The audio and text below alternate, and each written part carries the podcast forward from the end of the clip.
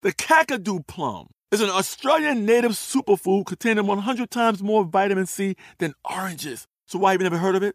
PR. No one's drinking a Kakadu smoothie?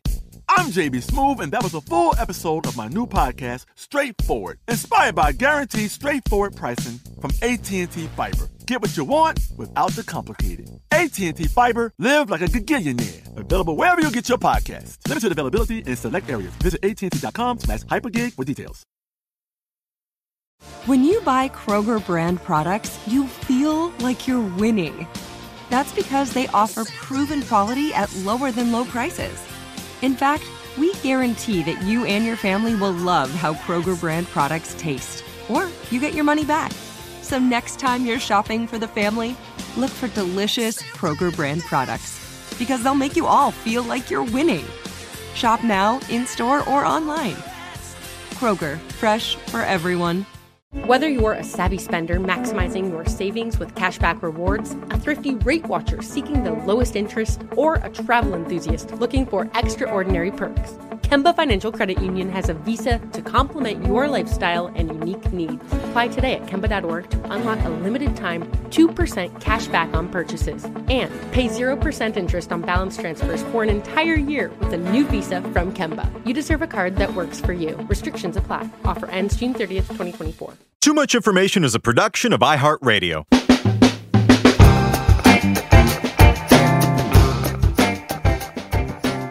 Hello, everyone, and welcome to Too Much Information, the show that brings you the secret history and little known fascinating facts behind your favorite movies, music, TV shows, and more. We're two guys with too much free time on our hands. My name's Jordan Runtagh. And I'm Alex Heigl. And uh, today's episode's a tribute to a real one, the late, great Bob Saget, who passed away on January 9th of this year at the age of 65, far too young. In his honor, we're going to take a look at the television classic Full House. And I don't know about you, Heigl, but uh, I engaged with very little pop culture growing up in the 90s. I was like a weird little kid watching Nick at Night and listening to my Dion and the Belmonts 45s. But I watched Full House all the damn time. And, and Bob Saget, especially as the host of America's Funniest Home Videos, was just the definition of cool to me. I mean, I know that probably says more about me than it does about any of his formidable hosting talents, but I, I just I loved him so much, and uh, that show, you know, it, it, just it really is for everybody. It's like it, it's so delightfully inoffensive, but just such yeah. a pure pleasure. I really love it. I had um the aristocrats passed to me by like a, an older cool guy at one point in high school, and so that's like after not thinking about Full House for a decade, I had like Saget's bit in, in that just blew the my doors of perception wide open. So I'd like you all to keep that energy as we journey down the tunnel of Full House. It's true. It really that really does display his range. He could come up with um for anyone who hasn't seen the Aristocrats documentary, first of all, prepare to have your visions of Danny Tanner absolutely obliterated. Uh, it, it features a series of comedians all riffing on this old vaudeville joke, and they're trying to retell this joke in the most creatively filthy way as possible. And it's just the most perfect showcase for Bob Saget's unique comedic talents, which, as we'll talk about over the course of this episode, were definitely not on display on Full House. A lot of people did not know about his stand up. I mean, that was the big thing. I remember reading about that in like Rolling Stone. Everyone was like, Bob Saget's like star making turn. It was like, well, he, you know, he had a, he has a career. he had a good run. Yeah. yeah. anyway, we've got a lot to get into. From John Stamos's over the top Disney collection to the Olsen twins' baby dentures, the time the cast did whippets on the set and Uncle Joey's famous flatulence, here's everything you didn't know about Full House.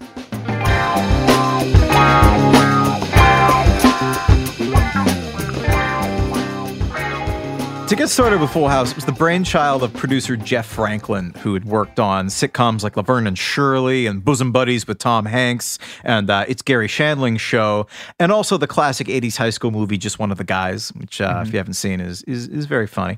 Now, his initial pitch was very different. It was called House of Comics, which followed the adventures of three single stand up comedians living under one roof, which honestly, I don't know if you've been around many stand up comedians, but that sounds like hell like three Ugh. comedians just trying to like you know, constantly outdo each other for bits around the house. Like, Yeah, good lord. Have you ever dr- just gone drinking with comedians? Like, Yes. three of them is too many. no, yeah, that that would that would never work. And uh, apparently, ABC felt the same way because when he pitched it to ABC, they had some notes. And this was the mid 80s at a time when shows like Family Ties and The Cosby Show were doing really well with their family oriented themes and, you know, morals at the end of every episode and stuff like that. So uh, ABC said a phrase that we probably will never hear again, which is, Can you make this more like Cosby? So Jeff Franklin made some changes. And uh, the amazing thing is, he thought that ABC would hate his idea. Like he thought that this idea, the scenario that he dreamed up of a widower having his best friend and brother-in-law move in to help raise his kids, he thought the scenario was so wildly unlikely and that it just existed nowhere in the real world that it just seemed too implausible. But ABC ended up going for it. So they got around to casting, and Bob Saget was always in the running to be, uh, you know, at the top of the list to be Danny Tanner, the uh, the widower, the patriarch of the Tanner family, and he'd been the comedian that warmed up the studio audience at Bosom Buddies, which Jeff Franklin had a hand in. So they were they were well acquainted. I think he also had a, a small role on an episode of Bosom Buddies as like Bob the comic or something. He also got the producer's attention with a role in the 1987 Richard Pryor movie Critical Condition, which is, you know, kind of uh, hints at Bob Saget's true comedic. You know, he definitely is more sensibilities. Yeah. yeah, m- more Richard Pryor, less Danny Thomas, shall we say, or Yeah. you know, leave it to Beaver. But Bob Saget was under contract to do the CBS morning program and couldn't get out of it, so they moved down the list to Paul Reiser. Uh, you know, later of Mad About You fame. And aliens. Wait, what? Yeah, he's in I aliens. oh my god, I totally forgot. You're right. yeah, he's like the corporate stooge in aliens. But he um instead Paul Reiser opted to star in the other show being made at this time about multiple paternal figures called My Two Dads, which uh it's kind of amazing that both of these shows ran at the same time, but uh My Two Dads only ran 3 seasons whereas Full House ran 8, but I guess he had Mad About You on, on the horizon, so I guess we'll call it a draw uh, between the two of them. but uh, yeah, definitely totally different show with Paul Reiser as uh, as Danny Tanner. So let's do a Danny Tanner lead actor score update for a moment, shall we? They can't get Bob Saget. Paul Reiser's passed. But the network goes ahead and makes the pilot with an actor called John Posey, whose only major credit before that was a movie called Manhunter. And I have to admit, I was not familiar with Manhunter, but it's sort of famous because it's the first on screen appearance of Dr. Hannibal Lecter. This is years before Jonathan Demme's Silence of the Lambs. And Lecter's played in Manhunter not by Anthony Hopkins, but by Brian Cox, who's probably more famous these days for portraying Logan Roy on Succession. John Posey doesn't have a big part in this movie. I think he's like a lab technician who gets killed early on. So this Full House pilot's a big deal for him, and it's shaping up to be a big breakout moment. And then Bob Saget stages a last minute comeback and totally ruins it for him. Apparently, he got fired from the morning program, like right before it ended up getting yanked off the air anyway. Uh, so they ended up bringing Saget back after the pilot was made, the unaired pilot was made. And um, John Posey went on to, uh, I, I hope he had a very good life, but uh, Full House got their first choice lead, Bob Saget. Yeah, and uh, you know the rest of the cast comes together as as these things do with interesting little narratives around them. Uh, Dave Coulier was originally going to be on Saturday Night Live, Dave Coulier was uh, Uncle Joey. but Dana Carvey came in and threw a grenade into Dave Coulier's life. Anyway, Saget and Coulier were buddies. You know, the LA comedy scene is small. Everybody knows each other. And Coulier actually couch surfed with Saget during his early days in, as a comedian in the late 70s.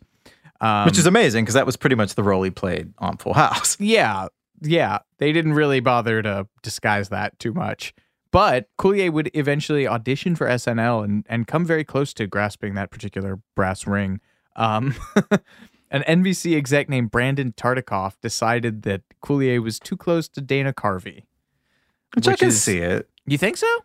I mean, I, I guess I'm not super familiar with Dave Coulier's stand up, but just like their vibe, the kind of like blonde impressionist. I, I, I don't know. I mean, I all right, I know that's a very wide, you know, category, Yeah, but casting a wide net when I you know. when you talk about that. Um, what else did Tartikoff do? I mean, Brandon Tartikoff was kind of a legend. I think he, um, Oh yeah, yeah. He, he developed Punky Brewster. He had you know Hill Street Blues, L.A. Law, Law and Order, Alf, Fa- Family, Ties. The, the great thing about Family Ties is a great story about him. I, I Yeah. guess they wanted to cast Michael J. Fox as the lead, and you know Alex P. Keaton in Family Ties, and, and Tartikoff thought that thought he wasn't right for it, and he said that's a face you're never going to see on a lunchbox.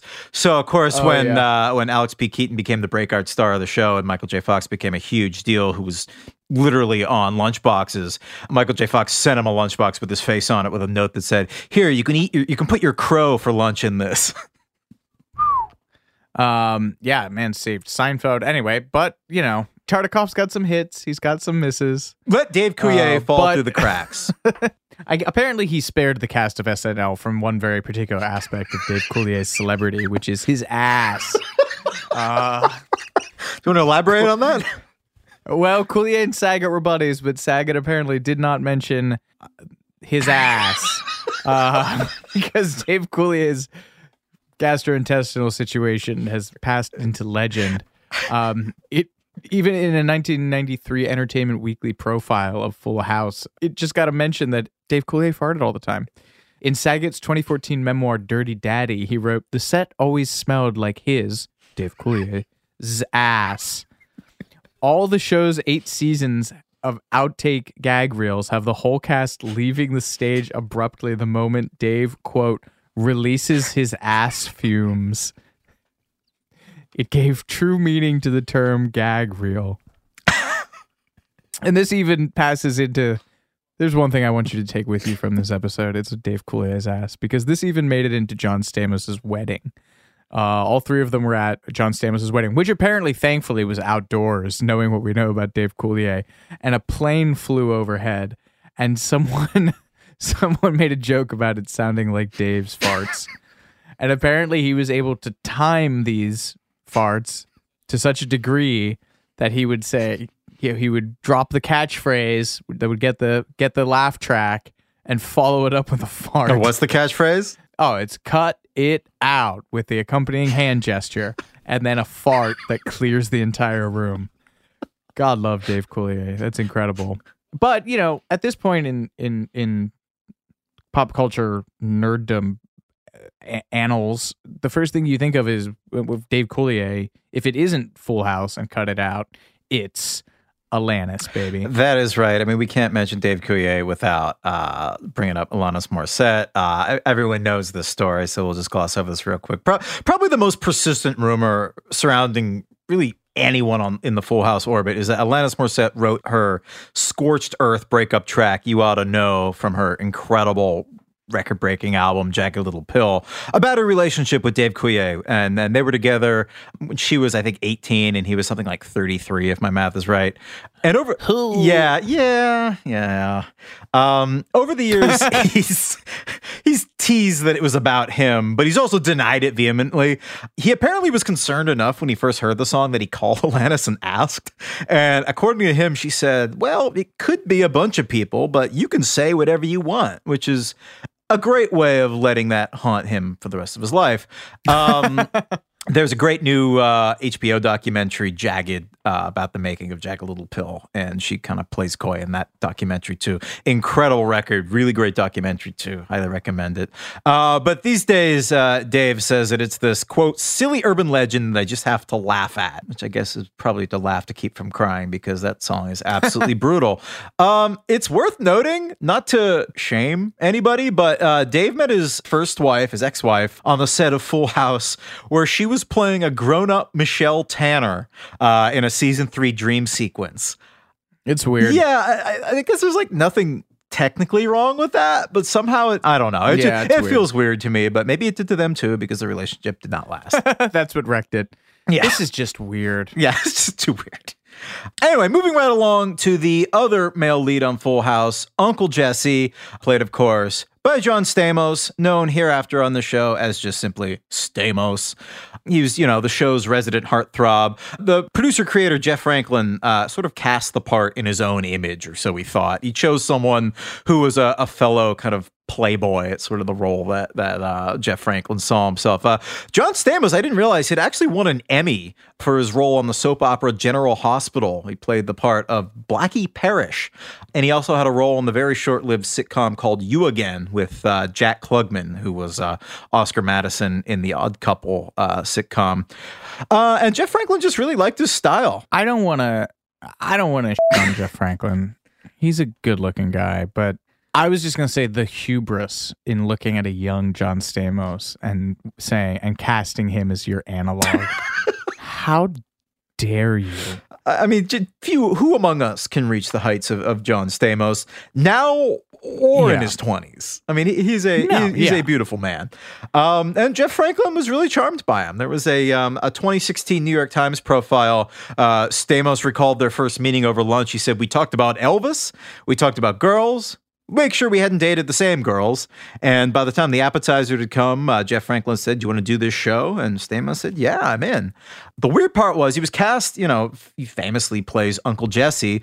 Uh, originally, the character was named Adam Cochran. Uh, which is a bit of a jump from Jesse Katsopolis, which is how we know him as. Uh, I mean, Adam Cochran just doesn't have the same ring. Doesn't no, whatsoever. it doesn't work. No, Uncle Adam doesn't even sound as good as Uncle Jesse. No, absolutely not. So Stamos felt the same way, and he apparently changed it to Jesse after uh, Elvis's twin brother who died at birth. Stamos, in addition Weird. to bringing his uh, his beautiful face, brought his unholy love of Elvis onto the show as well, which we'll we'll get into more in a, in a moment so for the first season, Uncle Jesse was Jesse Cochran, but then uh, in the next season, the name abruptly changes to Jesse Katsopolis, uh, supposedly to reflect uh, Stamos's Greek heritage. And the change, I think, is addressed in the series where they say that he went by Jesse Cochran as like a stage name for his burgeoning music career. yeah, I mean, I, that's maybe the most realistic aspect of the show is that someone in the music industry ch- told Jesse Katsopolis that name wasn't yeah. going to fly. I don't know. I think it's a pretty good name, but uh, so, in addition to bringing the name kind of piecemeal Jesse Katsopolis to the show, he also brought Uncle Jesse's catchphrase "Have mercy," which uh, I'm not even gonna. Can you do a, a "Have mercy" for us? no. us? Okay. No, right. no one's doing it. Okay, moving right along. Uh, he, this is why we need the soundboard, right? All right, well, we'll we'll try to add that in post. But uh, yeah, he had he had his very sort of Elvis esque "Have mercy," which kind of sounds more to me like Roy Orbison in Pretty Woman, I guess. Doesn't he say mercy? Yeah, because he Woman? says he, yeah, he goes, "Whoa, mercy." Oh, there you go. That's as close to a have mercy yeah. as we're gonna get out of you, I guess. Yeah, but um, but that wasn't something that was originally in the script. I think it's something that Stamos just came up with during shoots for the, uh, I think it was the first episode, and it stuck. So, Jordan and I just had a conversation that we are not going to let you be privy to about whether or not Have Mercy came from Pretty Woman or Elvis. Apparently, it was neither. Uh, Stamos told Entertainment Weekly in 2016 that that catchphrase came from Garry Marshall, uh, just telling him verbatim, "You need to have a catchphrase." Wait, Garry Marshall, and as Garry in Marshall, the creator of Happy, of Happy Days, Days Laverne Happy and Shirley, Days, yeah. Mork and Mindy, I think, and yeah, and and it just this comes back to commit to the bit because Marshall was saying sit on it from Happy Days. we had to put on Happy Days for 10 weeks. He said the cast kept saying nobody laughs and he just kept saying hang on. It takes a minute. You got to commit to it. So Stamos says, you know, that was his thing that he just decided it was going to be have mercy. He does not say it came from Elvis, but what did he do? He committed to the bit. Anyway, there you go. I, Sorry. I no, thank you for that. I, I mean, it definitely it, it definitely has tinges of Elvis to it, which is you know it's something I love about John Stamos is that he's like me. He wears the only way that John Stamos and I are alike. I should add is that he wears his obsessions on his sleeves. I mean, when I went to visit Graceland, Stamos did the audio guide. He loved the Beach Boys so much that he got him on as guest stars to the show. We'll talk more about that later.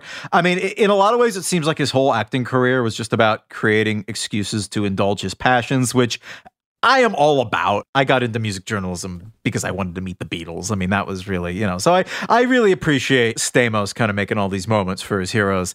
But my favorite fact about John Stamos is that he is a self described Disney freak. He said that his favorite episode of the series was the two parter when they go to Disney World. I think it's called The House Meets the Mouse.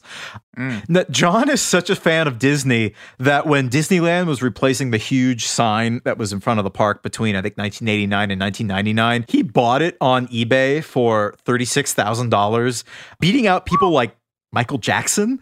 Apparently, Michael Jackson called him after he won and was like, well, I dig your stuff. We should go to Disneyland together, which is a reality show I would like to see. Um, now, each letter of this sign is 14 feet tall by 8 feet wide, so he doesn't have it all on display.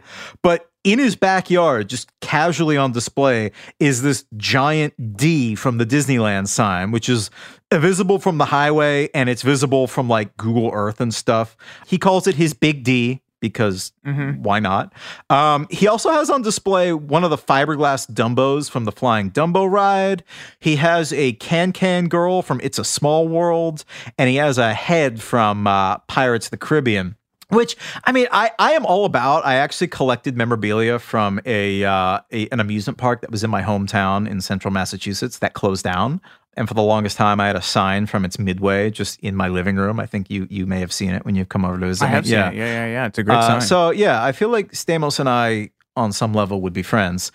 And um, another point of bonding between Stamos and I is probably that we're uh, we're both hopeless romantics with unrequited crushes, which is kind of insane when you look like John Stamos. I expect it when you look like me, but not Stamos. He loves Disneyland so much that he actually went on a date there with his future on-screen spouse, Lori Loughlin, Aunt Becky. They met in the early 80s when they were both working on soap operas, and apparently Lori was the one who actually presented Stamos with his daytime Emmy for his performance on General Hospital. And they dated around this period in the early 80s when they were like 18, 19. They were young. This was long before Full House.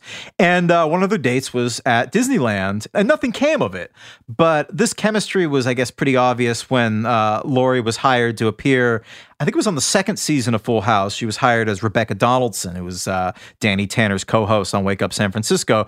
And it was meant as a really minor, brief role. I think they had something like six episodes in mind.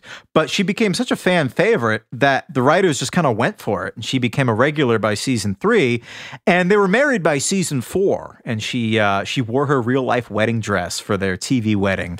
But the spark between them seemed so real that rumors began to swirl that they actually had an off screen romance going.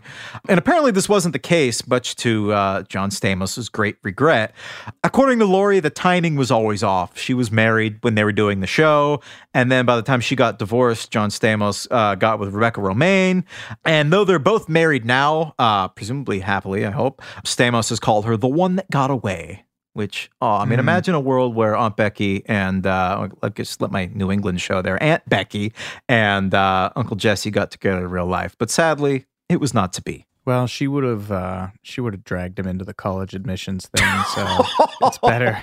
How could you? It's better Stamos. Go better try to gloss over that in this episode. Yeah. This is this is a happy fantasy realm. Yeah, that's true. It's better Stamos didn't doesn't have any financial crimes on his record now because of that.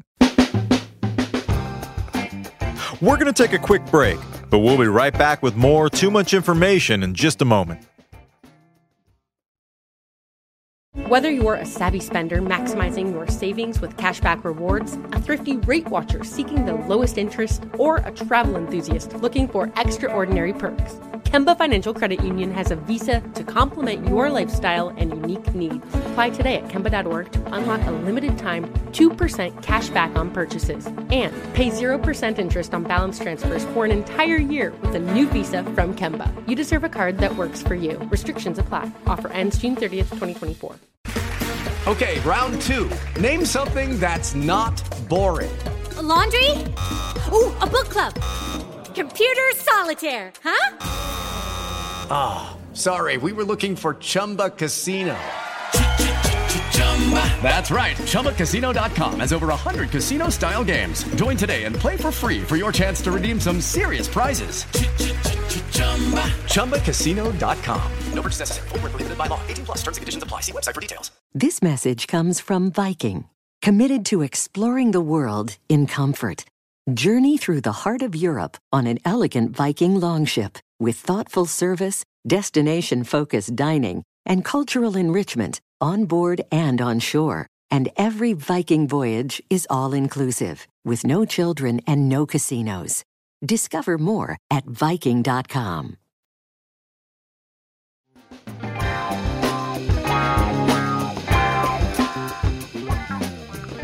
Speaking of Full House road trips, or I don't know, dates, I guess, yeah, we'll keep that segue. That's fine. uh, that's all I got for now.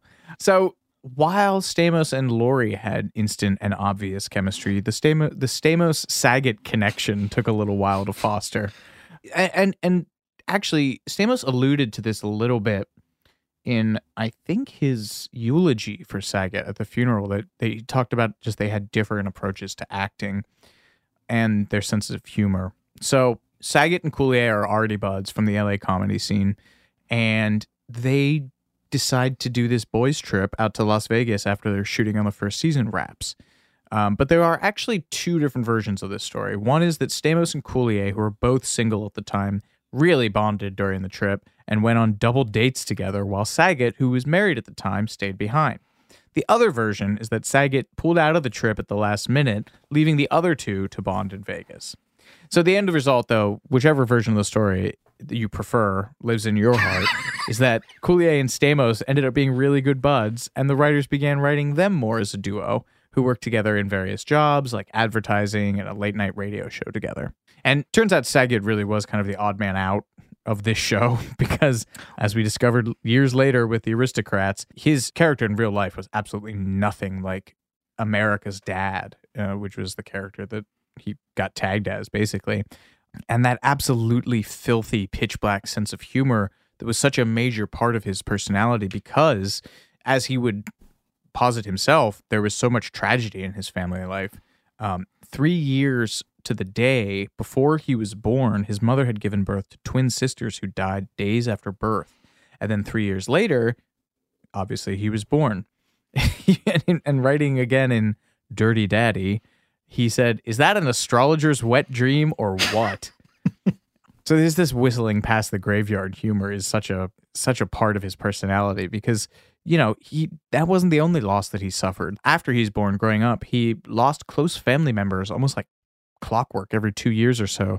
Two sisters one to a brain aneurysm and the other uh, to the rare autoimmune rheumatic disease scleroderma plus four uncles and quite a bit a bit of friends um, and this gave him a morbid streak. He would say that he never felt he would live to be 50 years old.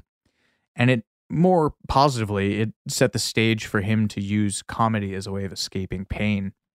He would later write, It was this part of my DNA that allowed me to lose two of the most important people in my life and push even harder to pursue a career in making people laugh. Um, another random LA showbiz connection is that one of his early mentors was Larry Fine, better known as Larry of the Three Stooges. That's crazy. Yeah, they they became close when Saget was a teen. They spent and and they spent a lot of time with Fine in a nursing home, um, and they clashed over it. Uh, he, sorry, not Larry, not not Larry Fine and Saget. Saget and Stamos actually clashed over this.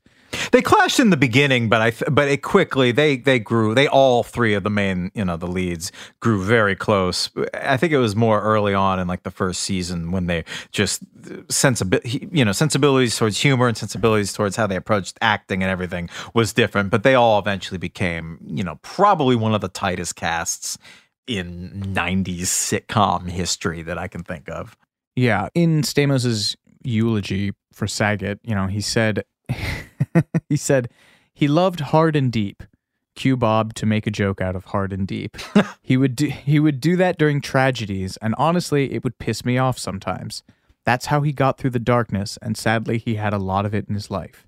Now that I'm dealing with him dying, I sort of get it.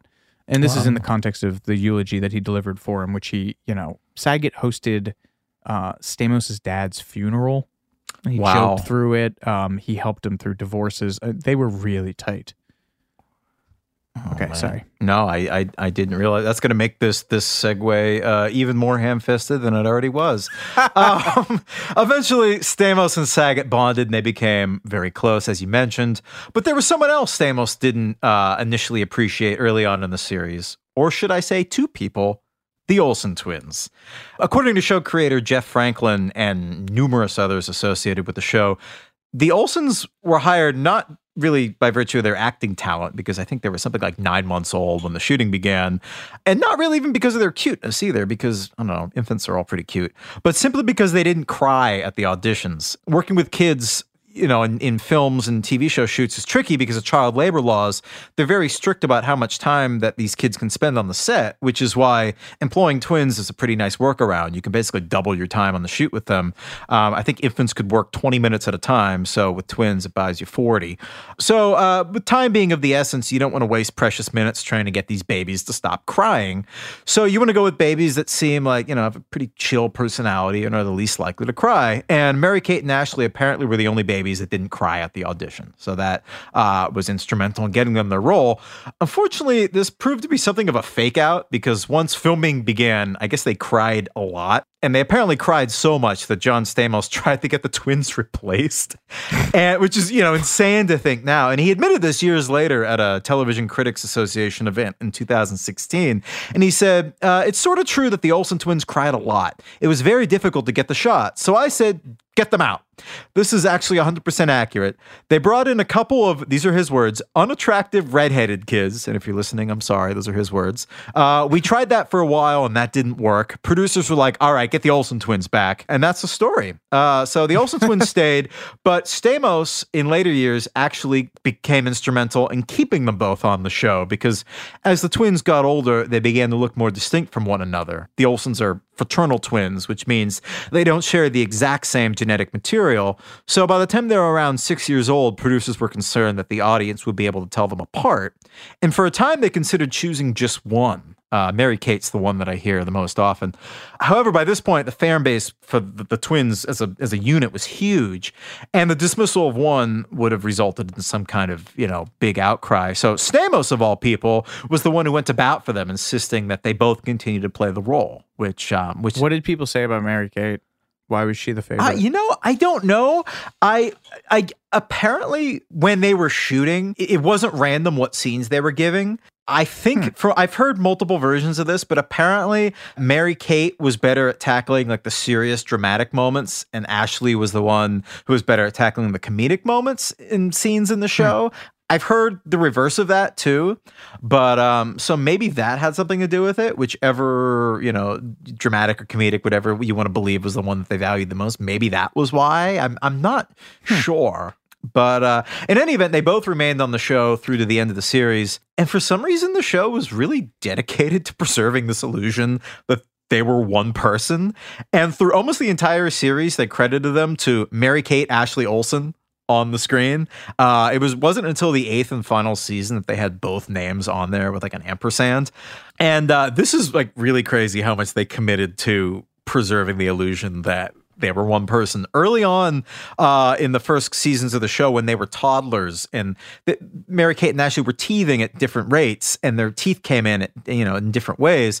So they apparently were fitted with mini dentures for continuity which uh, just feels insane to me and borderline child abuse. I mean i don't know maybe not but yeah, I mean the, the the Olsen like twins sort of whole vibe these days seems a lot less surprising when you when you realize that they were like, like baby dentures yeah yeah made to wear baby dentures and were you know worldwide millionaires before they were 10 Right. I mean, worldwide millionaires. I mean, they you know they really made bank on this show. Uh, I guess when Yeah, they were walk hired. me, walk me through that yeah, I, I I think they started out fairly modestly at like twenty four hundred dollars an episode. Uh, I saw one source at four thousand an episode, but twenty four hundred is what I see most frequently, which is not bad considering they were mostly just gurgling. They're they're a, a glorified prop, basically. I mean, let, let's let's you know. I'm sorry to really everybody for what I just said, but um, But then in, in 1990, the show had become a big hit, and I guess their mom had kind of made moves to get them taken off the show, supposedly for fear of them missing out on a you know on a normal childhood, which is Which is reasonable. which is very reasonable. Then the producers, I guess, upped their salary tenfold to twenty five thousand an episode, and also the freedom to do endorsements and other media opportunities while still working on the show. And apparently, by the end of the show, this ballooned to something like eighty thousand an episode. Uh, and this was when they had their you know side gigs like movies and books and other assorted you know side hustles all going. But you know, apparently they worked their asses off. I mean, all three of the the male leads on the show complained to production staff about the number of scenes that these little girls were in, and they were worried that they were being pushed too hard. But um, the production staff, not to mention the kids' parents, also had some complaints about the three leads because they apparently weren't always very kid friendly on the set. Yeah, so unsurprisingly, that usually came down to Saget and uh, his sense of his sense of humor. Um, he would make all kinds of dirty jokes on the set. He would swear, and he would also act as the as an instigator. He would egg on the other guys to act up, and he would, write in "Dirty Daddy," which we're just going to keep coming back to and using the whole name every time. I couldn't help it. The whole show for me was like a beautiful Jekyll and Hyde experience. Being silly helped us survive a super clean cut show that at first mostly got panned, but then in retrospect became part of family television humor. Following these outbursts of non family friendly humor, producers and the parents of the kids would drag the offending party into a, a conference room for a good talking to. And there's a couple great anecdotes here. So we're, we'll start off with. Uh, We'll start off with the rubber doll standing. Ooh, yeah, that's, I don't like where this is going, even just from that. Yeah. so in the, these three guys' defense, a lot of this went down when the kids weren't actually on the set. Um, but as we'll find out, they were watching. A very ex- particularly embarrassing example occurred because Saget was running lines with a rubber doll that was on the set, the shooting set, as a stand-in for Michelle. Because of child labor laws, the kids could only be on the set part-time. So instead of bringing the Olsen twins in for every rehearsal, the cast used a four-foot rubber stand-in doll to practice their lines. Wonder what that went for on eBay when some creeper got a hold of it. Uh, as Saget later wrote, only adults were there. A lot of crew guys around whom I like to make laugh. What could have happened next? So I'm throwing the doll around, pretending to do stuff to it, quote, as one would if there were no child actors within a couple soundstage distance and you were a comedian with no moral compass in front of a crowd of people. And what I didn't know was that the television monitors were turned on in the schoolroom, which is where they where kids would go to learn on, on set, and all of the dressing rooms and in certain offices on the studio lot. Like I said, I was an idiot. Dave Coulier, similarly, I mean, it's really all three of these guys, and that's what's so adorable about this is that they were the three musketeers on this show. But uh, Dave Coulier told Oprah on her "Where Are They Now" segment, uh, regaled her with a story about the three of them doing a scene pantsless one day when the kids were off set, uh, which uh, you know had to have been like a mid shot or them behind furniture or something. But at the end of the shooting day, and the crew all thought it was hilarious because it was the '90s and humor was different back then. so they all thought this was so so funny to have three grown men shooting a scene in their underwear, or at least partially in their underwear. Uh, and for a time, things were going swimmingly. Everyone was cracking up. They're, they're having it's the end of the shooting day. They're relaxing, and then all the children actors' parents and the on-set tutor come storming onto the set to remind them again. Maybe this was before the other incident, but to say, "Yeah, guys, the monitors are still on and everyone can see you." Um, and that's not even the weirdest or worst thing that they've uh, that they did during the set. Apparently, Well, I, I uh, would say that there's a quantifiable difference between getting pantsless in front of a bunch of kids and what you're about to say. But but continue. Uh, Okay, okay. We'll split hairs over that later. Also, according to Saget's memoir, Dirty Daddy, the three of them were getting tired waiting to shoot their scene for Michelle's birthday in one episode. And to pass the time, they just started doing whippets. they just found, you know, it's a birthday cake scene. There's whipped cream in the freezer or in the fridge. So these three middle aged men, well, I guess they were middle aged at that point. Whatever. They're adults. They're they make Hollywood money. They should not be doing whippets, but they did. Um, and you know, them doing MDMA on the set, like yeah, yeah, I know. Like, well, I guess cocaine would be the obvious choice. I guess I don't know, man. Whippets is like That's like Central Pennsylvania. shit. that's not Holly. That's not Hollywood. Anyway, uh, sorry, Central Pennsylvania. um, but apparently some of these kid actors could give as good as they got. Yeah, I mean, for all their concerns about like shocking children, the kids got some pretty good lines on the show too. Like one of the my favorites that I can just I just remember hearing on the show was, you know, Stephanie was always sparring with with uh, her older sister DJ's friend Kimmy Gibbler, like you know the annoying next door neighbor. Uh, one time she overhears DJ and Kimmy talking about horoscopes, and Stephanie says, "What's a horoscope? What is that, Kimmy? A telescope that sees only your face?" Bam. horoscope. Good line. It's a decent Yeah. line. While we're on the topic of everybody's favorite annoying next door neighbor, Kimmy Gibbler, uh, the actress who played her, Andrea Barber, actually auditioned initially for the role of DJ Tanner. The producers ultimately decided to go with Candace Cameron, but they liked Barber so much that they actually encouraged her to try out for the role of this neighbor, Kimmy Gibbler. And the part was intended for basically like a one-off bit, but the producers liked her so much that they decided to uh, to keep her around for the entire run. I have like a Proustian sense memory of hating her. like as a young child who didn't articulate or couldn't articulate or fully grasp like what hatred was. I remember being like, what is this feeling? Like I don't I don't like her. I, she's really, really annoying. anyway, she's great. She was the Prince Joffrey of her time. the character people love to hate. I mean, yeah, that's necessary. The the Iago, if you will. The, yeah. Uh, yeah. Well, I guess my first introduction to Iago was um was in Aladdin.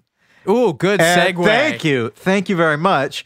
And uh, speaking of Aladdin, the voice of Aladdin, Scott Weinger, played DJ's longtime boyfriend, Steve, on this show. Do we have to pay Disney just for mentioning Aladdin? Like, I feel like. Almost certainly. Yeah. Oh, yeah.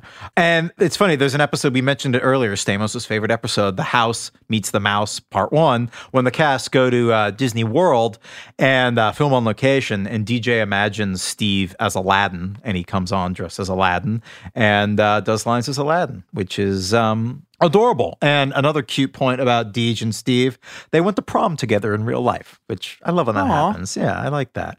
Um, so that's a really great connection with a beloved, you know, a beloved 90s TV show and a beloved 90s film. I would now like to, um, unfortunately, do a bit of myth busting that is probably second only to the Alanis Morissette story about the biggest myth about uh, Full House.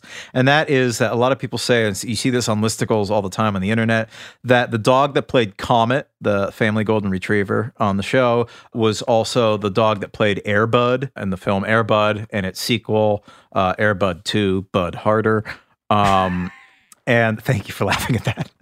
Um, and that apparently uh, isn't technically true. Um, it is sort of. Split hairs, baby.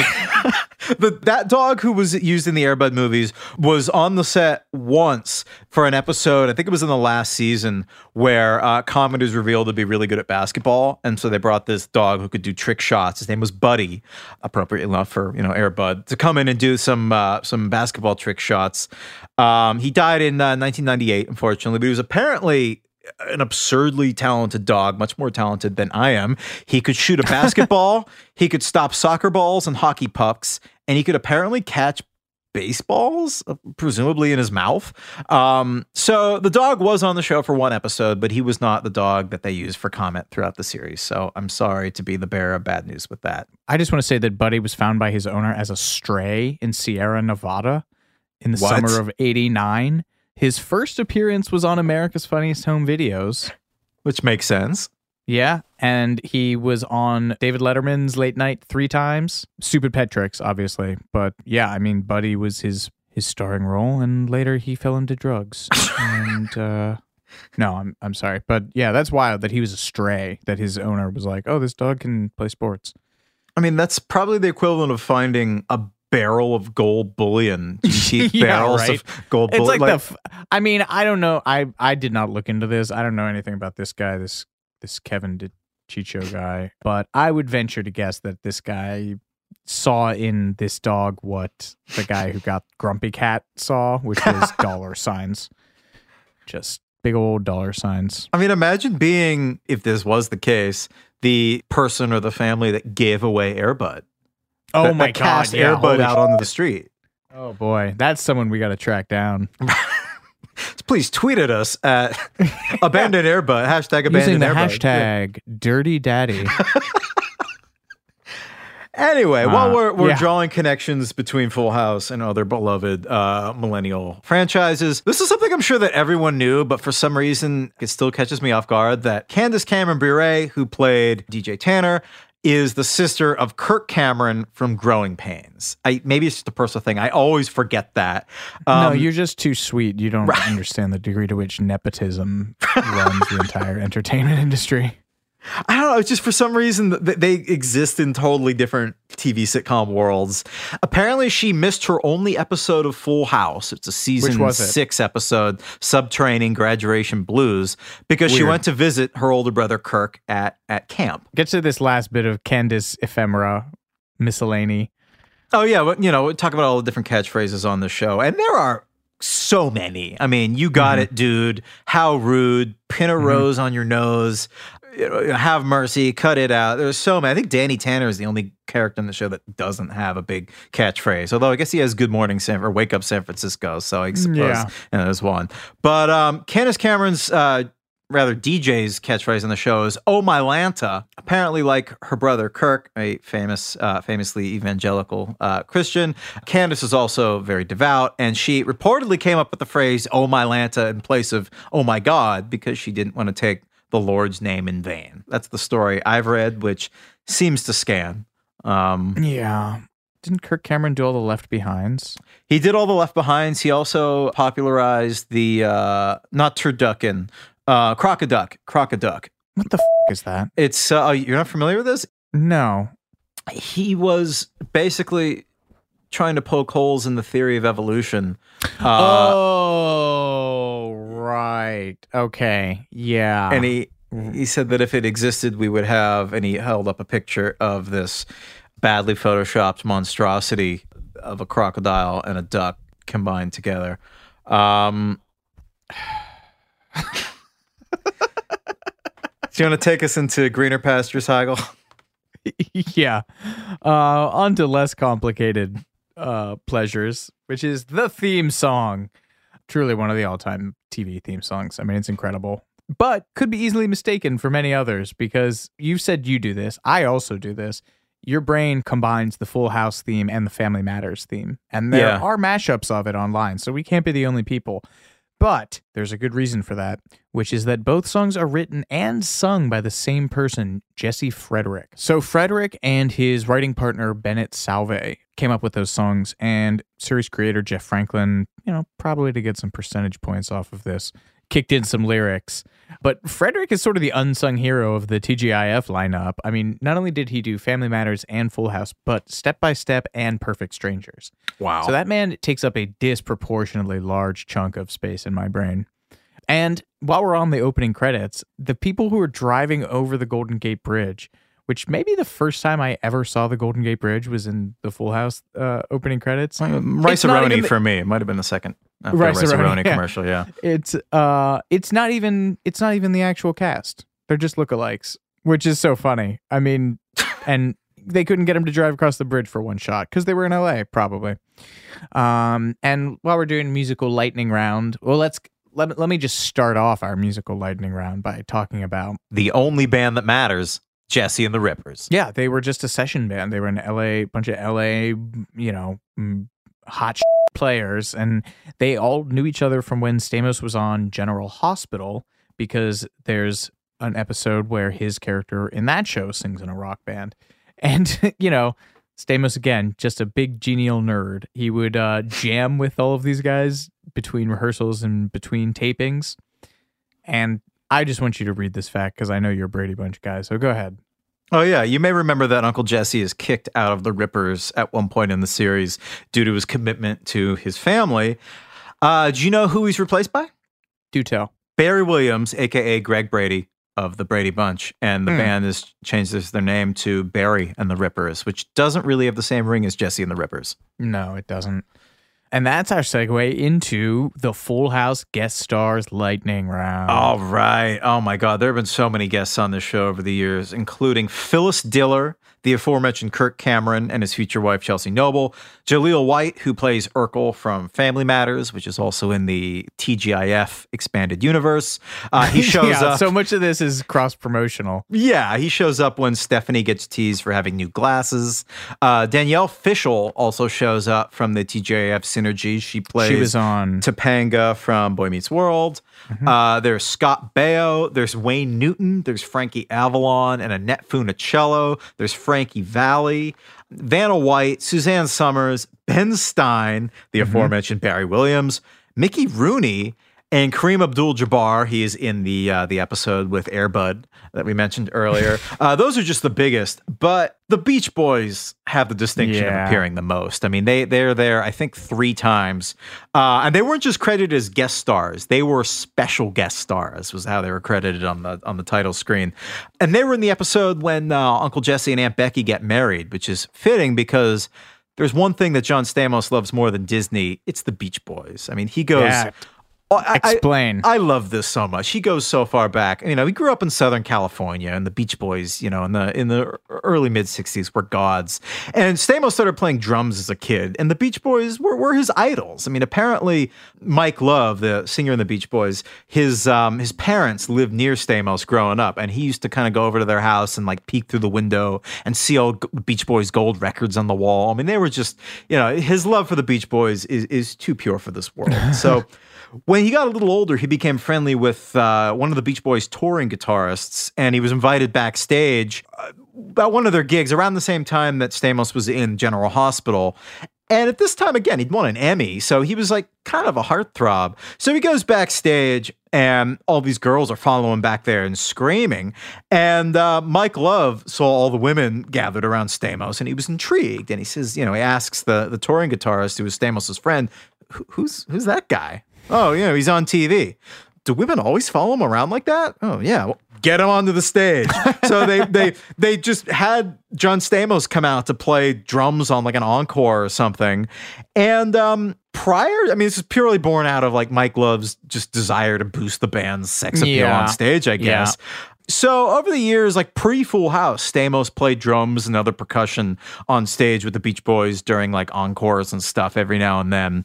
I mean, it kind of made sense. I mean, the band at this stage played with two drummers a lot on stage, and the original Beach Boys drummer, Dennis Wilson, died in 1983. So he kind of had a, a spot to fill.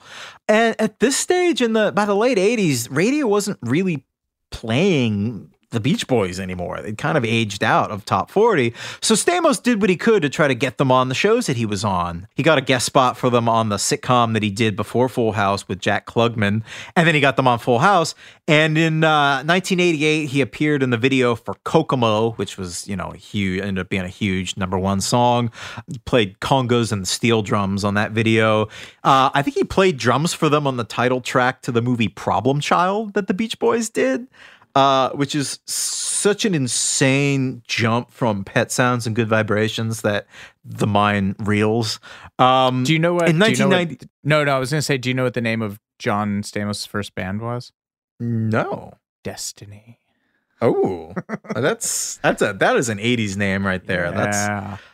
Um, he also sang, of course, I mean, most Full House fans remember him singing a version of the Beach Boys song Forever on the show. I've, it might even been on the wedding episode. I can't remember. And later on, Stamos produced the Beach Boys made for TV biography with uh, Mike Love called American Family. I, I, I have, I taped it off TV as a kid in 2000. I, I love it. I watched it all the time. Um, all in all, it's a nice dream come true scenario for Stamos, and I like that. Um, Jodie Sweetin, who played Stephanie Tanner, had kind of the opposite experience when Little Richard guested on the show. Yeah. Um, apparently, he appeared on an episode singing uh, "Itsy Bitsy Spider," and he's doing his Little Richard style piano. And he finishes a piano flourish, and he accidentally smacked Jodie Sweetin in the face. Um, and telling a story years later, Jodie Sweetin said, "Oh, he felt so bad, but I'm on a fairly short list of people who can say they've been slapped by Little Richard." So. Thankfully, she took a, a generous view of the situation. the worst part is that right afterwards he went, Woo! I mean, he no doubt did. That's what really hurt. right.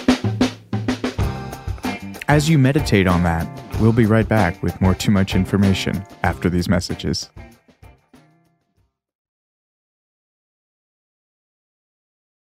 Whether you're a savvy spender maximizing your savings with cashback rewards, a thrifty rate watcher seeking the lowest interest, or a travel enthusiast looking for extraordinary perks, Kemba Financial Credit Union has a visa to complement your lifestyle and unique needs. Apply today at Kemba.org to unlock a limited time 2% cash back on purchases and pay 0% interest on balance transfers for an entire year with a new visa from Kemba. You deserve a card that works for you. Restrictions apply. Offer ends June 30th, 2024.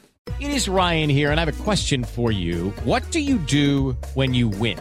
Like, are you a fist pumper? A woohooer, a hand clapper, a high fiver. I kind of like the high five, but if you want to hone in on those winning moves, check out Chumba Casino. At ChumbaCasino.com, choose from hundreds of social casino style games for your chance to redeem serious cash prizes. There are new game releases weekly, plus free daily bonuses. So don't wait. Start having the most fun ever at ChumbaCasino.com. No purchase necessary. VGW. Void were prohibited by law. See terms and conditions. 18 plus. This message comes from Viking, committed to exploring the world in comfort.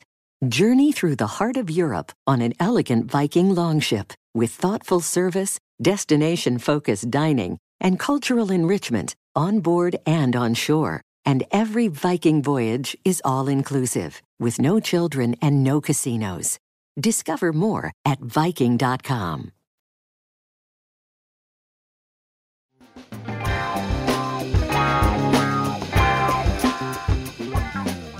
One of the big guests that they apparently always wanted to get during the initial run of the show was New Kids on the Block because Candace Cameron and Andrea Barber were both, you know, huge fans. They were prime New Kids on the Block era, you know, fandom age in the early 90s. But it never ended up happening until Fuller House went into production 25 years later, something like that, and their dream got to come true. But uh, but we're getting ahead of ourselves with Fuller House. Yeah, one thing at a goddamn time, Jordan. I know, I'm sorry. But um, there nearly wasn't a Fuller House because there nearly wasn't even a second season of Full House. Bum Uh, bum bum. yeah, I mean, the, the original reviews were like legendarily bad when it premiered in 1987. Uh, People magazine gave it an F, and opinions pretty much stayed that way until I think like four or five seasons in. It took a long time to actually get you know critics on board for this show, and the show was nearly canceled after its first season. And even after it was renewed, Bob Saget apparently nearly quit because he felt like the storylines were, and these are his words, too cheesy. Which, Eh. n- yeah, yeah, not, Yeah. yeah. He later said, I think it was in uh, what, what was the name of his book, Heigl? Dirty Daddy. I yeah, I believe it was in Dirty Daddy that he said that he just wasn't connecting with the scripts and he didn't feel like his performance was very good and that he just didn't feel funny. Which I mean, to be fair, to go from being in a Richard Pryor movie to Full House, like yeah, that scans. That's a bit of a jump. Yeah. Uh, his frustration got so deep that he apparently just quit learning his lines. And he later went on to credit his TV daughter, Candace Cameron Bure, DJ, for helping him learn to sort of accept the role, to accept the inner Danny Tanner. You know, she kind of said, like, you, you know, remember when, when you were as my dad telling me about the death of our mom, because we probably should have mentioned this earlier. The whole series hinges on the idea that the Tanner, uh, you know, the mother of the Tanner daughters was killed in a drunk driving accident. And he can play on pathos, he can bring heart to this character. So that kind of made Saget realize that, you know, there was an authenticity to what he was doing. And he was proud of that. So he was able to, you know, channel being real and authentic into those moments that made him decide to uh, to want to stay on the show.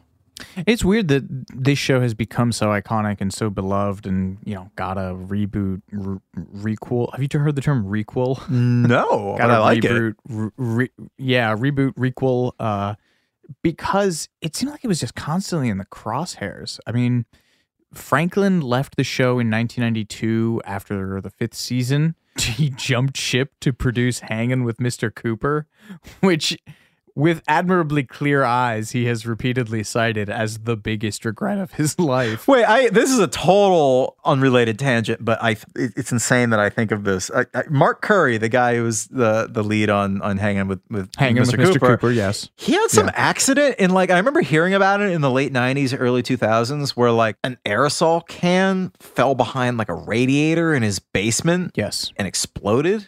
And In he 2006. in- and he was like down in the basement doing laundry when this happened, and he got like a fifth of his body was burned. Are you? I'm reading about Oh, this okay, I was gonna yeah. say. I thought you just like. Are you sure you want to go into this? I mean, that was as much as I was going to get into, but I think of it. I think of it every it- time I see like aerosol bottles anywhere near, you know, a heating mechanism or an open flame. I think about Mark mm, Curry, Yeah. which Uh, you know, hashtag don't burn aerosol cans. Yeah, I mean, this is our one takeaway from you know our, our bit of, of, of, of news you can use on this is uh, you know the more you know. I, I mean I think of this on a fairly regular basis and have for the last twenty years. So so there you go, a little bit of uh, take home value. There. Yeah. Franklin jumped ship to produce Hanging with Mr. Cooper, which he says he regrets. Another fun fact about Hanging with Mr. Cooper Alice Cooper was initially approached to create a theme song for that show and turned it down over scheduling conflicts. I mean that's that's what he Anyway, this is- said. yeah. Well, this is this is either what you love or hate about this show is us just being like, "Did you know?" It's like a fr- it's like a, a, a trivia fractal. yeah. The Fibonacci sequence of useless knowledge. Anyway, from season six onward, after Franklin's departure, Full House is completely different. You know, they get into their jumping the shark era where Michelle buys a donkey, Michelle thinks her feet are too big, and Franklin is quick to pin these flaws on his own absence, saying it suffered as it constantly tinkered with the romantic and professional lives of the characters. In particular, he uh, resented the decision to break DJ and Steve up for no reason. I agree. Yeah, because she started Oh, okay. dating. Um, he started dating some like rich guy who tried to win her over by hiring Frankie Valli. Uh, for some reason, I really remember that episode. He like comes down the stairs of the Tanner family house singing uh, "Can't Take My Eyes Off You." Yeah, Of course, because that's what every child in the early '90s would have been wooed by was a, a boomer rock era singing a song from 15 years before they were born. I probably would have tried that. My when well, I I was gonna say you, yeah. when I was uh, around the same time Full House was on, and I was maybe six or seven, I was given a toy, but a, but a good toy accordion, and I had a, a crush on the the girl who lived up the road from me, and I thought that by kind of walking, marching up and down in front of her house playing the accordion, she would somehow look out the window and see me and recognize me. We never hung out outside of school. I don't know why she would have any reason to know that I lived nearby, and would be What so intrigued. Um, I, the only song I could play, which was Hot Cross Buns. Um, And I did it long enough that her mother actually came out and said, "Oh, she's not home." Because she was clearly annoyed after 20 minutes of a seven-year-old boy badly playing uh, a three-note song on accordion. So, so I to, to get back to your point, I probably would have tried to hire Frankie Valli too had I the means to, to win over my my seven-year-old uh, crush. Sure. Well, uh, I don't have a segue for that. yeah, sorry, I but, just um, threw a bomb in the middle of your segue. No, it's incredible. So the show was initially supposed to have a ninth season, but that was supposed to take place on the then new WB network. Uh, it was going to be the old classic property that they were going to try and use to launch this fledgling network and its lineup of shows. It's kind of be the anchor of their their lineup. Yeah. You know? And Stamos, not about it. He didn't like how it was being dropped and moved. He basically felt that they were being put out to pasture uh, and decided that the eighth season of the show was going to be his last. And Candace Cameron, is it Bure or Bure? I think it's Bure. Okay, Because she's married to a hockey player, which would have to Oh, be French Canadian. Sure, which sure. And she met her uh, her husband at a hockey event with Dave Coulier. I'm Bam. glad we got that's the one factoid that I didn't find a home for in here. I'm glad I got that in there. Uh, so Candace Cameron Bure also planned on the eighth season as her last, and would do sporadic guest appearances during the ninth season. Um, because DJ went off to college, so they had the classic, "Oh, she's coming home to visit." Um, but Cameron was actually in real life planning on attending college after the eighth season, so the show loses those two, and basically it's the dominoes start falling. Everyone else decides that it's time to call it quits, and the writers follow suit. And the eighth season on ABC, 1994 to 1995, is the final season of the show. There was originally intended to be a series finale, which was, you know, prosaically titled Our Very Last Show, but it never went forward. And to illustrate the concept of linear time, DJ and Stephanie are 10 and 5 years old when the show began. Michelle is nine months old. And when the show ends, they are 18, 13, and eight years old, respectively. Yeah, I mean, you mentioned that the show never really got its like its big farewell moment, and I guess when when Jeff Franklin was putting uh, Fuller House together, which we'll talk more about in a minute, he kind of meant for their premiere episode to basically be like the farewell that Full House never got. That was kind of like that episode, sort of filled with a lot of winks to the camera and in jokes and stuff that you know was kind of meant to wrap up all the loose ends uh, that never got you know never got dealt with uh, when the show kind of unceremoniously went off the air. Um, but yeah, really, it didn't kind of have its big final moment until Fuller House came back.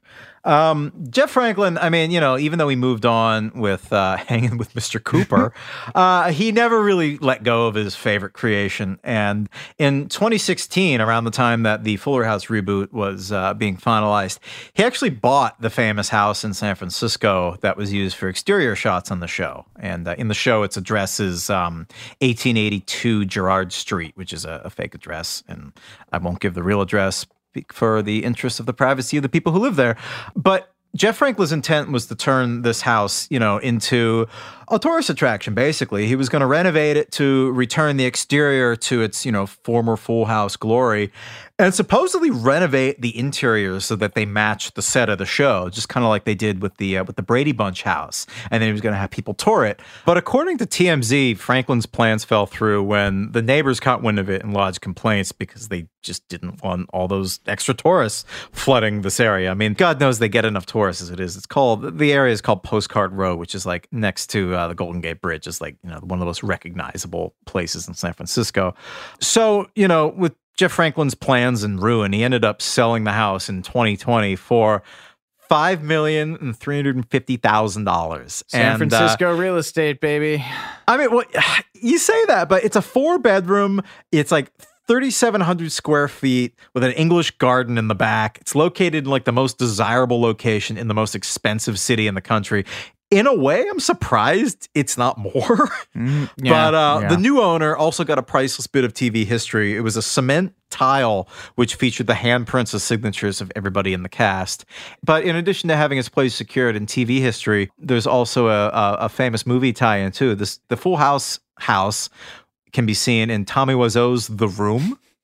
So that's like another million right there, right? Oh, I mean, that's yeah.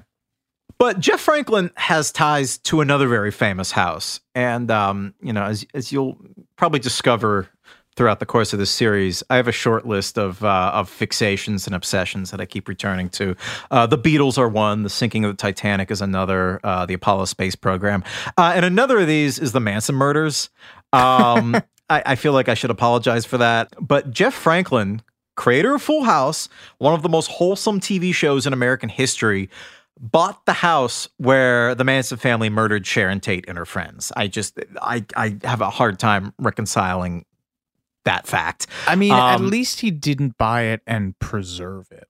Right, he didn't make it a tourist attraction like he did with the Full House House. You're absolutely Yes. right. He uh he ended up having it razed and he built a 21,000 square foot which I can't even imagine the size. A 21,000 square foot Mediterranean style mansion in its place, complete with a 15 car garage, two swimming pools, one of which is 75 yards long and has a 35 foot waterfall, a lazy river, six wet bars, three waterfalls. Sorry. Um, that was a 35 foot water slide going into that pool, five full wall aquariums, a private Elvis museum, nine bedrooms, 19 bathrooms. I, I, I that for some reason, of even more than a private Elvis museum, the 19 bathrooms is what throws me. And also a grotto, because what obscene mansion is complete without a grotto, following in the grand tradition of Hugh Hefner? I just Um, uh, when your house has a lazy river, like that is truly that that's what throws it for me. Like talk about the apex of conspicuous consumption. like I mean, what's the over under on this place being absolutely hella haunted, though? Oh, it's got to be. Yeah, no, Absolutely. absolutely. And maybe he has experienced this because Jeff Franklin just put the house for sale for $85 million. Can we should probably say that in like a Dr. Evil voice? Okay. No, you know, I'm not. Really striking out with uh, with impression requests with you, but uh, when it sells, or I guess I should say, if it sells for that amount, it's got to be on the list for the most expensive homes ever sold in LA. The current record is held by Petra Ecclestone, the petrol heiress, who sold Aaron Spelling's former mansion in 2019 for almost 120 million dollars. Good lord. Uh, speaking of overselling, I should probably say before we go any further, I may have oversold the Jeff Franklin house anecdote. Uh, he bought his house from a real estate developer who'd already knocked down Sharon Tate's house and built his crazy new one. But he bought the property where the murder occurred, so I still think it's really haunted. It's called the Cielo. The Cielo? Cielo? Cielo Drive, yeah. Yeah. Well, Cielo Drive is the address. yeah. Oh, this New York Post listing says it only has 18 bathrooms. So I Oh, sorry. Uh oh. Okay, we'll knock off uh, knock off a million for that.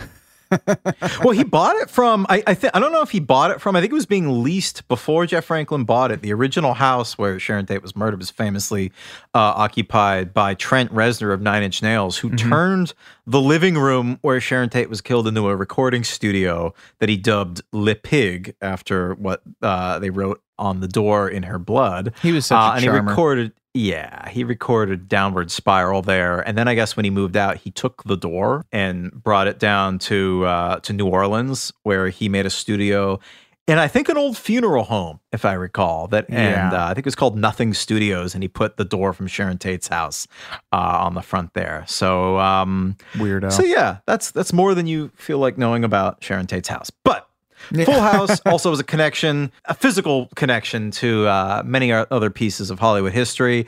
Uh, the sound stage where Full House was made at Warner Brothers had previously been home to Wonder Woman in the 70s. And after Full House was canceled in 1995, it was taken over by Friends.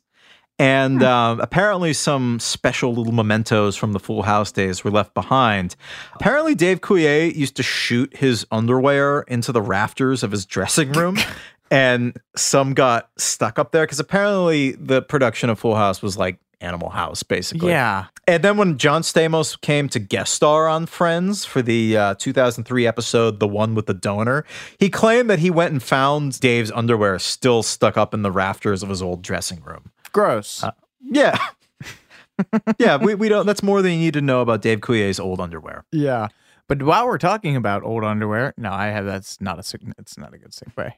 I should We're- stop trying to do the segues. I'm really sorry. big into segues here, though. I, I like a good segue. I like a I like a bad segue, maybe even more. Anyway, there's no way to grace, gracefully go into this. We should talk about the Lifetime movie because Lifetime is at this point famous for doing these unauthorized stories of stuff. They they've done uh, Saved by the Bell. I know they did. They've done ones on pop, all the like teen pop phenoms, and Did they do the Aaliyah one too? They did. Oh, maybe. Yeah. I think they did. Um. Anyway, and they don't really give a shit about anything. the house looks different. The characters look nothing like anyone, and it was tanked. It was ripped apart by critics, and I don't even think the cast like addressed it in the press. Did they? I mean, I if it was anything, it was like a tossed off line at a presser because Oh, the original cast of Yeah. The oh yeah, the original cast, of the Full show. House had no input in it, and I'm sure were probably pointedly told to ignore it because this was around the time that Fuller House was going into production. Yeah, and so Fuller House kind of has its genesis in Stamos's repeated efforts to get a Full House movie going at different points. And as of 2009, he was pitching a feature length that would have had Steve Carell playing Danny, Tracy Morgan as Joey, and Dra- James Franco as the Jesse role, uh, which is I don't I guess as Jeff Franklin saw himself in John Stamos, John Stamos sees himself in James Franco. Anyway, that obviously It's like never it's like a Xerox of a Xerox of a Xerox, and then it, it's like that Warhol thing. Yeah, Um, but you know, around around 2015, they start talking about doing a reboot or a requel, uh, whatever you want to call that. And surprisingly, nobody said yes to it until Netflix did. Is what Stamos relates. Um, the plot basically recycles the setup of the original, but now Candace Cameron has aged into the role of her dad. Her firefighter husband is killed, and she is raising her child in her childhood home with the help of her best friend Kimmy Gibbler and her sister Stephanie. And most of the original cast would come back and pick up their roles again. We will get to those exceptions. And Fuller House actually did a pretty great job at recreating the show's old set from scratch.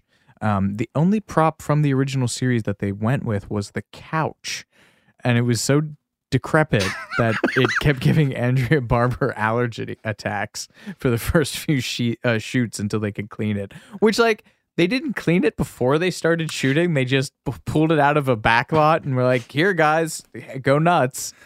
Uh, maybe Jeff Franklin like kept it as a souvenir. I mean, God only, or like maybe Stamos. Stamos has got his memorabilia collection. Maybe I don't Yeah, know. that's true. Well, God knows. Maybe, maybe it was in Mike Love's house. God.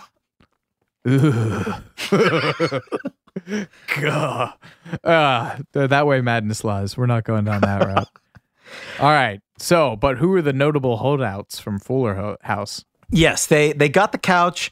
They got most of the cast, but they did not get the Olsen twins, who by this point were fashion moguls, winning CFDA awards and dating siblings of world leaders. Didn't didn't Ashley marry like Sarkozy's half brother or something? Yeah, I- Yeah, it was like some French banker. Yeah, something like that. Um, so this should not have been a huge surprise. They had failed to attend the 25th anniversary reunion party in Los Angeles back in 2012.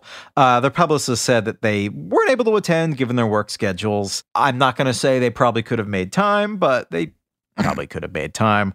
Uh, so when Fuller House was announced, everyone wondered, you know, would Michelle be going back with her family? Um, the Olsen twins hadn't acted together in a major project since doing New York Minute in 2004. So this is like 12, 13 years earlier. And early discussion seemed hopeful. I guess uh, the head of Netflix hinted that, you know, maybe they could appear.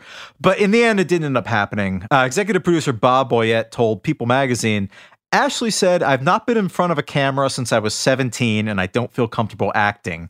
And Mary Kate said, I would have to do it because Ash doesn't want to do it and the timing is so bad for us. So, you know, there's a different set of priorities. There's the geography, you know, the Olsen twins are New York based and the show shoots in LA. And also just the age difference, too. I mean, Dave Coulier would later say, you know, there are family members, but they come at this from a different perspective. Like, you know, when all the adult cast members get together and reminisce, they all have like concrete memories of this, whereas the Olsens were just babies for like much of the early part of the show. So they don't really share those same memories. It's much more of like a distant memory for them. Um, yeah, it's like getting together with all of your uncles and having them talk about like shit that happened when you were an infant.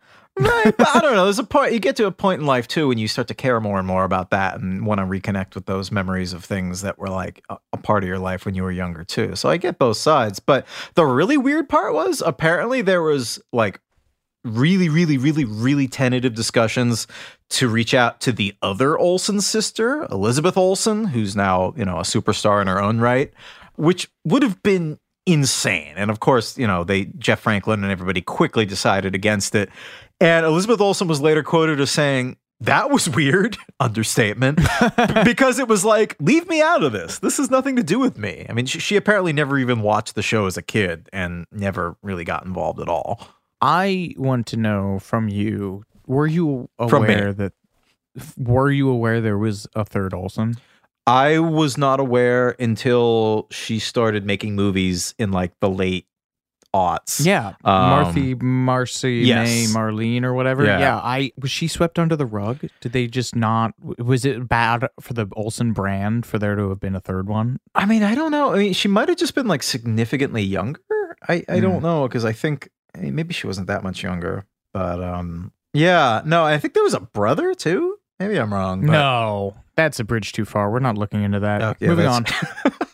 um, the Fuller House has made you know numerous references to Michelle's absence. They even made some I I can't even call them thinly disguised some actual pleas to the Olsen twins on air on the show. They'd written it into the script like "Come on by, it'll be fun," which is kind of devastating. They were hopeful, but then in I think it was 2020, Fuller House wrapped up and no Olsen twins. So that is uh, a dream deferred, as it is. yeah, But, I mean, uh, I they genuinely don't seem to give a shit about acting. I mean, I don't know. I, I guess the fashion line, all that stuff is super. I I well, they win like the, them- the Oscars equivalent of like fashion awards. Like they, Yeah. they they're le- like legitimate like uh, I mean, I don't know anything about fashion, so I probably shouldn't say this, but like they they they're extremely seem to be very well respected in that world, and you know, Yeah. obviously doing very well.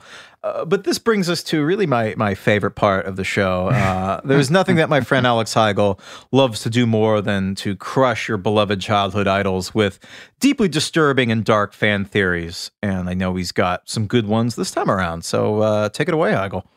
Yeah, this builds on our uh, roundup of Rugrats fan theories, which we actually cut off during the last taping because it got so dark. So we'll see if we uh, if if these can scale those heights or rather depths. The first one we have is that Uncle Joey is the real dad. Um, there's a theory that posits that Joey uproots his life and moves in with his best friend Danny to help raise his daughter because they aren't really Danny's daughters at all, and that Joey is the real father. Now, people will like to put this forward because the daughters have blonde hair, which is a recessive gene.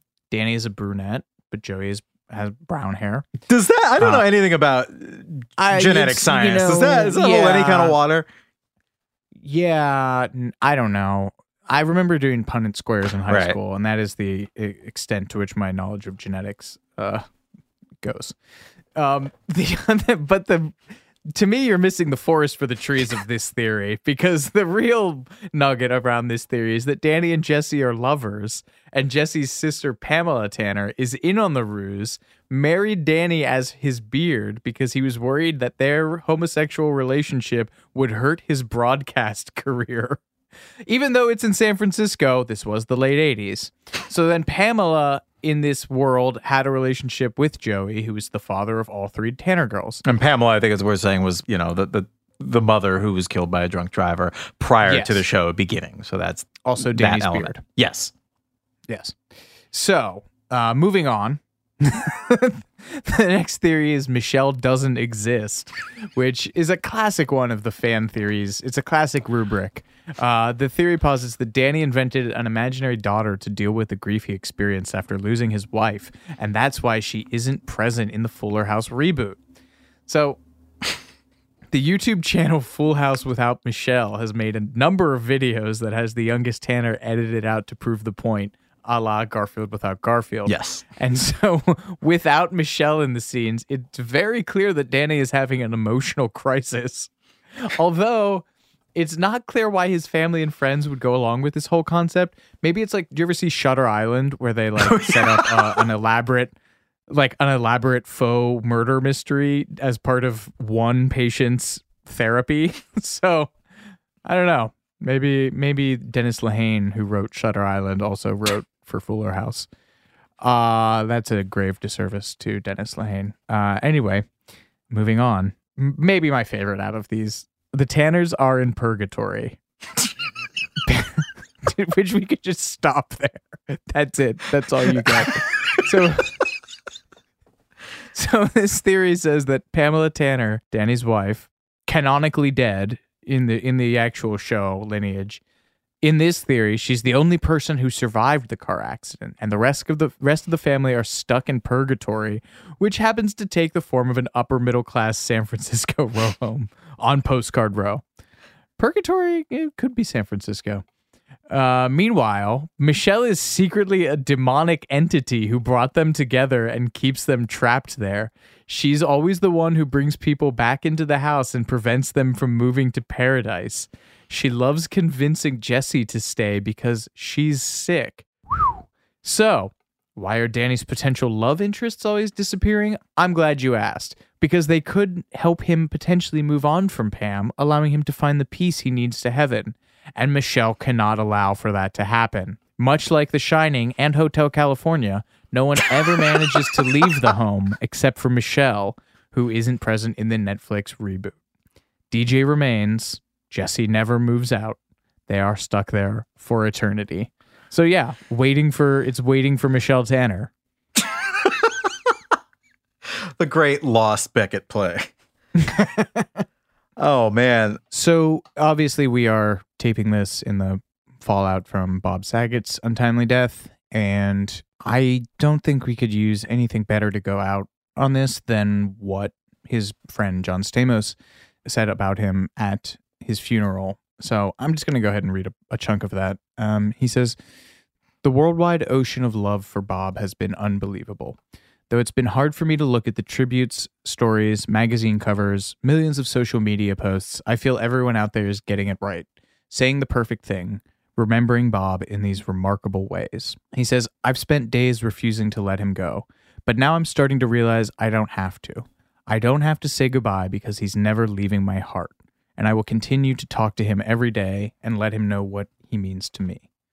So I know this show meant a lot to you, Jordan, growing up. It's obviously meant a lot to a lot of people, and I hope that, regardless of all the stories of Dave Coulier's farting and Bob Saget's memoir being called Dirty Daddy, I hope any of this helps people get a little bit closer to a show that gave them so much happiness. Oh yeah, I got a I got a lot of joy uh, revisiting all this stuff and a lot of fun memories and a lot of things that I did not know about this show that, as you said, did did mean a lot to me. Uh, sending good energy to Bob Saget's family and of course to the man himself wherever he is. Uh, may he live long in syndication. Uh, he will make us laugh. Uh, its clips of his stand up are amazing and hilarious. Uh, I know he was very active in raising money for scleroderma, which is the disease that took the life of his sister. I know for anyone listening, I know that sounds like from a lot of tributes I've read about him, uh, that would mean a lot to him to check out some of those charities to uh, that raises money for that. And um, yes, God bless this fantastic show. Yeah. Long may he reign. Well, I think that's about it for this episode of Too Much Information. Thank you so much for joining us. My name's Jordan Runtagh. I'm Alex Heigl. We'll see you next time.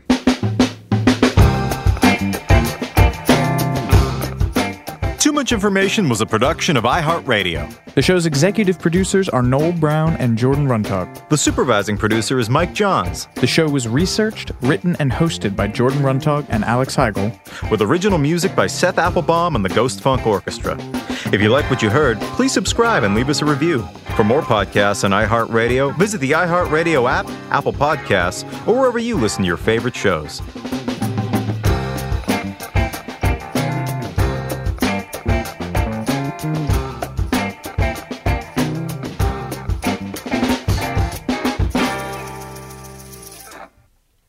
Whether you're a savvy spender maximizing your savings with cashback rewards, a thrifty rate watcher seeking the lowest interest, or a travel enthusiast looking for extraordinary perks, Kemba Financial Credit Union has a visa to complement your lifestyle and unique needs. Apply today at Kemba.org to unlock a limited time 2% cash back on purchases and pay 0% interest on balance transfers for an entire year with a new visa from Kemba. You deserve a card that works for you. Restrictions apply. Offer ends June 30th, 2024. This message comes from Viking, committed to exploring the world in comfort. Journey through the heart of Europe on an elegant Viking longship with thoughtful service, destination focused dining, and cultural enrichment on board and on shore. And every Viking voyage is all inclusive, with no children and no casinos. Discover more at Viking.com. Are the old world picturesque shores of Europe calling you? Set sail on an adventure with Avalon Waterways. Enjoy an elevated cruising experience. Avalon Waterways offers smaller ships, bigger experiences, with fewer people and more of, well, everything good about river cruising. Don't just dream about quaint towns and cobblestone villages. See them for yourself and make lasting memories. Discover limited time offers today at AvalonWaterways.com.